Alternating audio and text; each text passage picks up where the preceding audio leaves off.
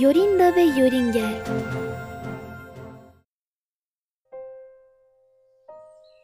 Bir zamanlar kocaman ve gür bir ormanın içinde eski bir şato varmış.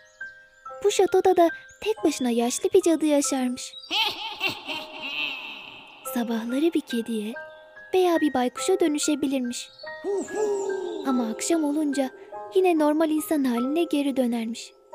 Vahşi hayvanları ve kuşları tuzaklarına düşürüp onları haşlar ya da kızartırmış. Eğer biri şatonun yüz adım yakınına yaklaşırsa bu kişi kımıldayamaz hale gelirmiş. Ve cadı onu serbest bırakana dek olduğu yerde kalırmış. Gelen kişi masum bir genç kızsa cadı onu bir kuşa dönüştürür ve hasır bir kafese kapatıp şatodaki bir odaya taşırmış. Şato yaklaşık 7000 nadir bulunan kuşla doluymuş.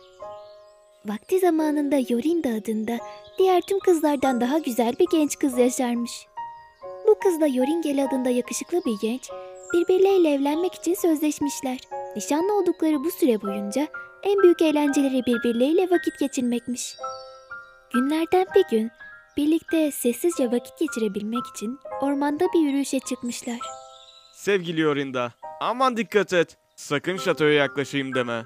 Demiş Yoringel Yaklaşmam sevgilim. diye cevap vermiş Yorinda. Güzel bir akşam vakti.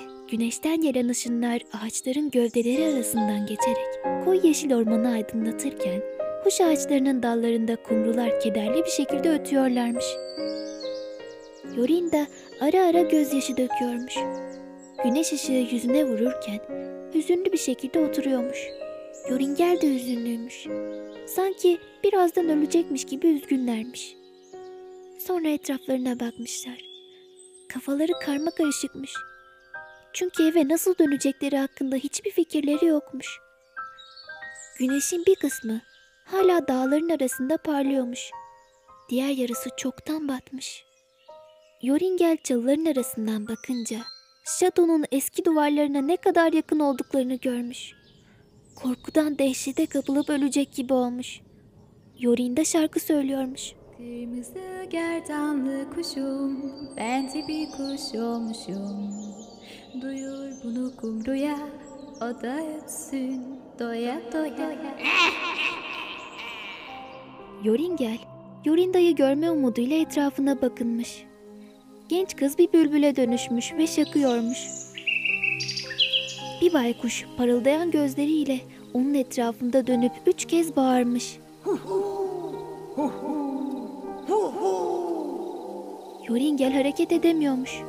Taş gibi olduğu yerde kala kalmış. Ne ağlayabiliyormuş, ne konuşabiliyormuş. Elleri ve ayakları kas katı kesilmiş. Güneş çoktan batmış. Baykuş çalıların arasına uçmuş ve hemen ardından çalılardan sarı ve cılız vücutlu, kocaman kırmızı gözleri olan, gaga burnu çenesine kadar uzanan, kambur yaşlı bir kadın çıkmış. Kendi kendine mırıldanmış. Yakaladığı bülbülle uzaklaşmış. Yoringel ne konuşabiliyor ne de yerinden kıpırdayabiliyormuş. Bülbül artık görünmez hale gelmiş.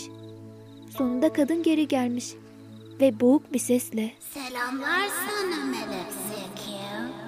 Ayın ışığı kafese değdiğinde Zeki bu genci özgür bırak. demiş. Böylece Yoringel özgürlüğüne kavuşmuş. Kadının ayaklarına kapanarak Yorindas'ın ona geri vermesini dilemiş. Ama kadın bir daha onu göremeyeceğini söyleyerek uzaklaşmış. Genç adam bağırıp çağırmış, ağlayıp sızlamış. Ama yaptıkları hiçbir işe yaramamış Ah, ne yapacağım şimdi ben? diye söylenmiş. Yoringel uzaklaşmış ve sonunda garip bir köye gelmiş. Burada uzun süre koyunlara çobanlık yapmış. Çok defa şatonun etrafını dolaşmış ama fazla yaklaşmamaya özen göstermiş. Bir gece rüyasında ortasında kocaman güzel bir inci tanesi olan kan kırmızısı bir çiçek görmüş. Bu çiçeği koparıp şatoya gitmiş. Çiçeği değdirdiği her şey büyüden kurtuluyormuş. Rüyasında bu şekilde Yorindas'ını da iyileştirdiğini görmüş. Sabah uyandığında rüyasında gördüğü çiçeği bulmaya karar vermiş. Az gitmiş, uz gitmiş. Dere tepe düz gitmiş. Günlerce aramış Ve dokuzuncu günün sabahında kan kırmızısı çiçeği bulmuş. Çiçeğin ortasında dünyanın en güzel incisi kadar büyük, kocaman bir çiğ damlası varmış. Bu çiçekle birlikte şatoya doğru gece gündüz seyahat etmiş. Şatoya yüz adım kaldığında donmamış ve kapıya kadar ilerlemiş. Yoringel sevinçle dolmuş. Kapıya çiçeği dokundurmuş ve kapı ardına kadar açılmış.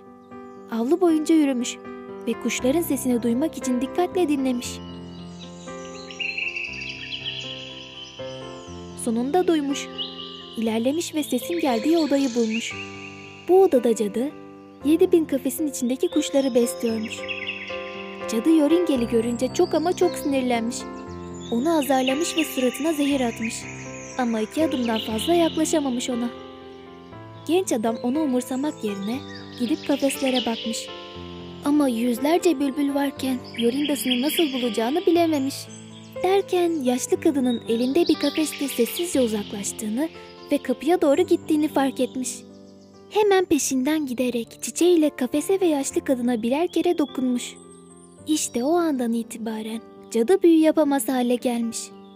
Yorinda her zamanki gibi çok güzelmiş. Hemen Yoringel'e sımsıkı sarılmış. Genç adam öbür kuşları da serbest bırakmış. Hepsi birer kız vermiş. Daha sonra Yorinda'yı da yanına alarak eve dönmüş. Ve ikisi de ölünceye kadar mutlu yaşamış. Seslendirenler Cadı Canan Ağluç, Yorinda Merve Yılmaz, Yoringel Mustafa Erkaya. Anlatıcı Rüya Eylül Arslan Dinlediğiniz için teşekkürler.